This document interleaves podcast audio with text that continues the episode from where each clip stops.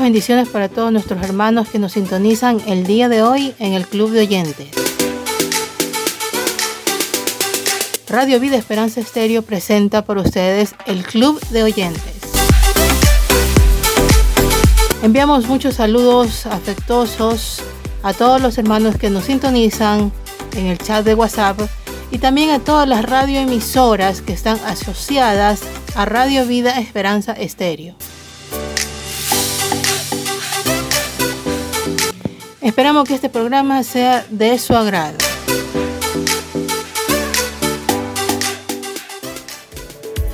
Noticias en el Club de Oyentes.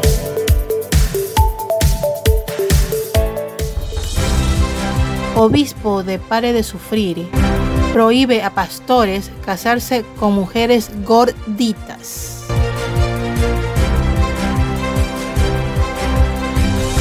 El obispo Sergio Correa de la Iglesia Universal del Reino de Dios, pare de sufrir, en Salvador, Brasil, está siendo acusado de prohibir a dos pastores solteros casarse con mujeres que se desvían de los estándares de la denominación. La denuncia apareció en el canal de YouTube Todo por la Verdad, que es presentado por Marcelo Roque, quien fue pastor durante cinco años y estuvo más de 20 años dentro del sistema. El youtuber afirmó que recibió denuncias de un pastor de Pared de Sufrir que estuvo comprometido durante siete años con su novia que pesaba 70 kilos. Pero el obispo Sergio Correa y su esposa afirmaron que la novia tenía sobrepeso y necesitaba perder unos 20 kilos. La justificación del obispo es que los médicos de María, hospital vinculado a Pare de Sufrir, afirman que para la salud de los novios hay que tener en cuenta la altura y el peso. Según el youtuber, la novia del pastor que hizo la denuncia se hizo todas las pruebas que dieron como resultado que todo estaba normal y que no hacía falta que bajara de peso. Sin embargo, la mujer logró bajar 10 kilos pero no fue suficiente para la administración de la iglesia, quien le pidió al pastor que terminara el noviazgo. El pastor que hizo la denuncia no aceptó separarse de la novia, con quien salía desde hace siete años. Por ello, renunció a su cargo y se casará el próximo mes. Rusia ataca ciudad donde seminario bautista refugia a ucranianos. El pasado domingo 27 de marzo, el ejército de Rusia atacó la ciudad ucraniana de Lviv, donde un seminario bautista convirtió su edificio en un espacio para refugiar a personas afectadas por la guerra. El ataque ruso fue dirigido a un almacén de combustible con el objetivo de que las tropas ucranianas no pudieran reabastecerse, informa el portavoz militar. Los bomberos tardaron 14 horas en apagar los incendios ocasionados por el bombardeo. El Seminario Teológico Bautista de Ucrania utilizó su edificio desde el inicio de la invasión. Transformó el edificio en un refugio humanitario. En este edificio, profesores, estudiantes y el personal de la iglesia trabajan para darles protección a los refugiados que huyen de la guerra desde otras ciudades del país. El presidente de la institución dijo que ha visto desde su oficina ataques con misiles al aeropuerto de la ciudad. Fue la primera vez en mi vida que vi explotar misiles de crucero Debo admitir que fue extraño y aterrador, dijo el presidente de la institución. El seminario trabaja en conjunto con otras organizaciones bautistas de Polonia para ayudar a los ucranianos que salen del país. Hasta la fecha han ayudado a unas 3.000 personas.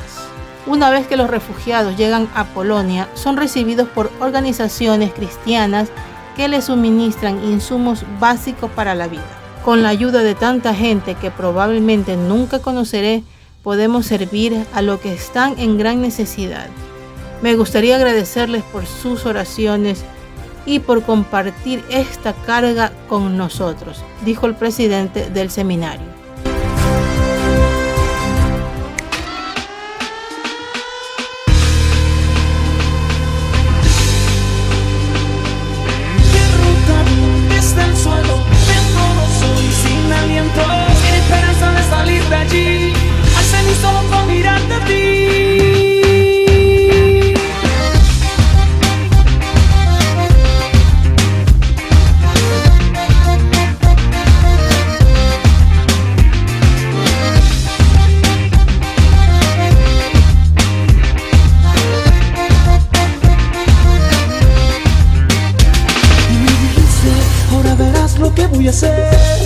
Que no has visto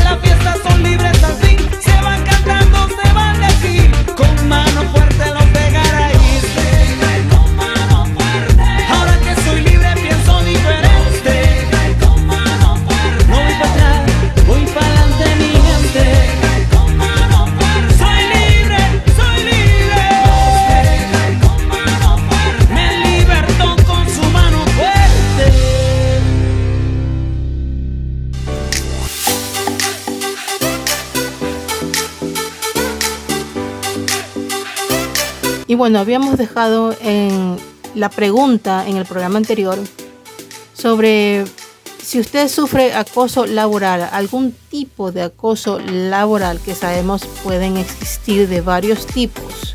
¿Cómo usted cree que solucionaría ese problema o cómo enfrentaría una situación así? Bueno, en este caso eh, vamos a compartir, quiero compartir un artículo en una revista empresarial que habla precisamente del acoso laboral. Este artículo realmente nos informa sobre esta situación que es bastante difícil de atravesar, sobre todo porque sabemos que el trabajo es algo indispensable para poder sustentarnos. En este artículo pues titulado ¿Cómo actuar en el acoso laboral?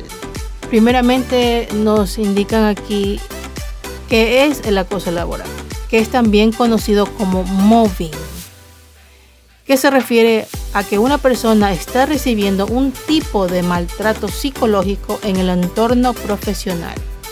Y este puede venir de parte de un compañero, de un superior e incluso de un jefe.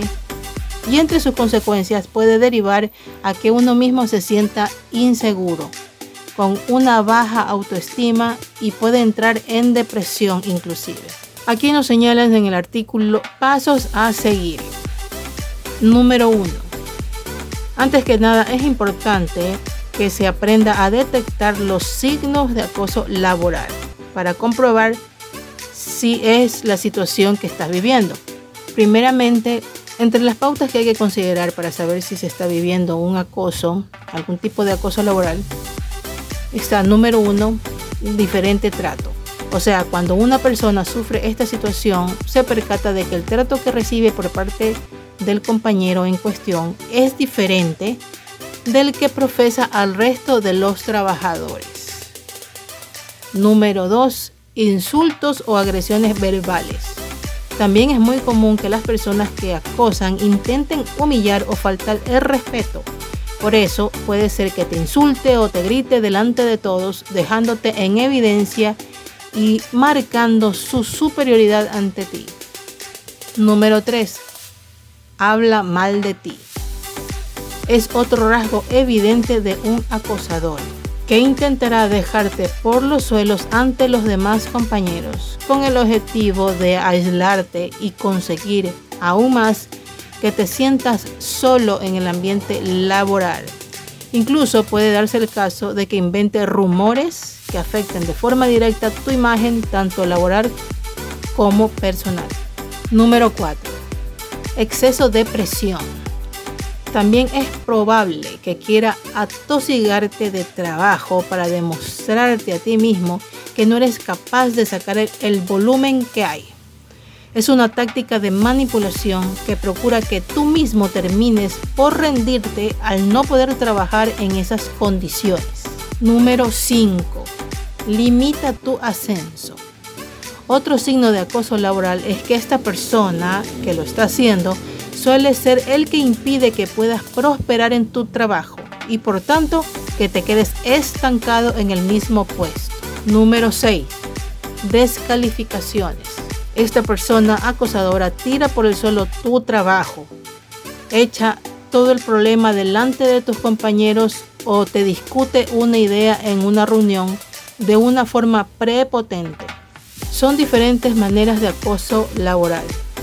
El ridículo también suele ser una herramienta empleada por estas personas que lo que quieren es que termines por abandonar tu trabajo al sentirte poco preparado para continuar.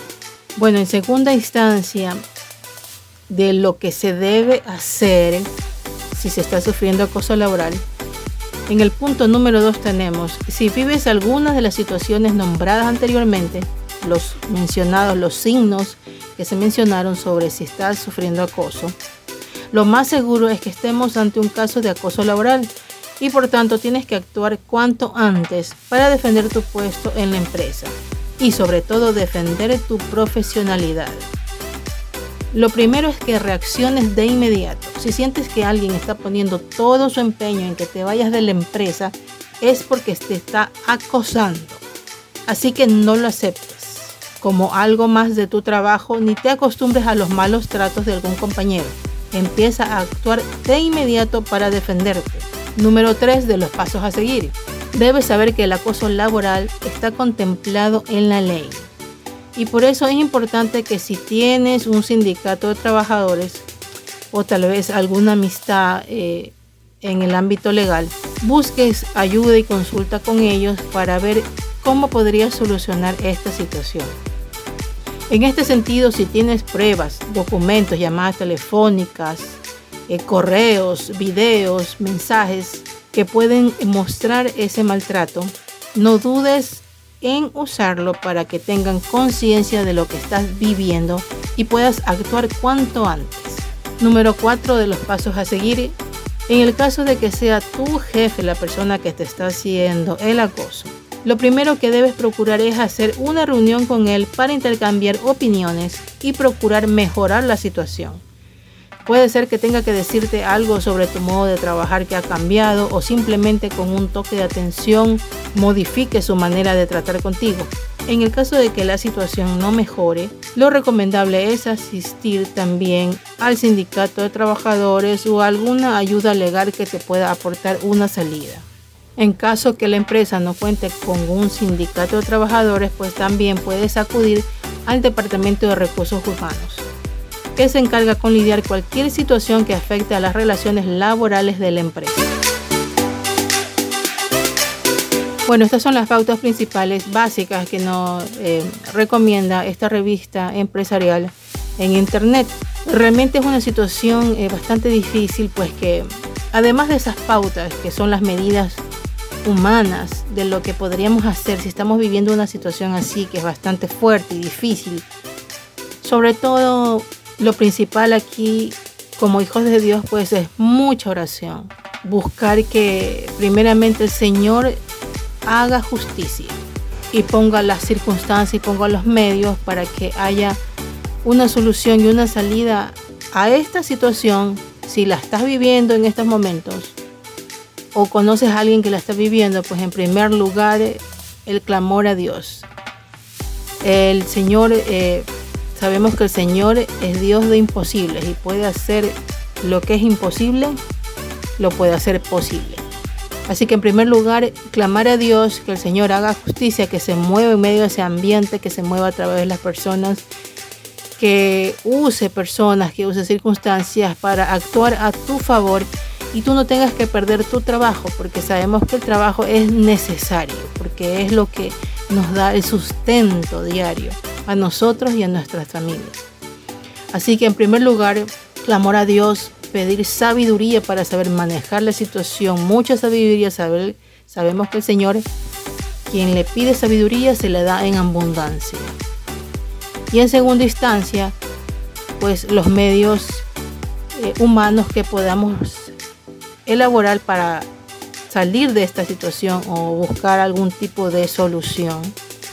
Esos medios humanos también, el mismo Señor nos dará las pautas de lo que podemos hacer tomemos en cuenta estos, estas medidas, estos consejos dados por esta revista empresarial, pero siempre poniendo todo lógicamente en manos de Dios y que Dios nos dé la sabiduría para poder salir de una situación así de difícil.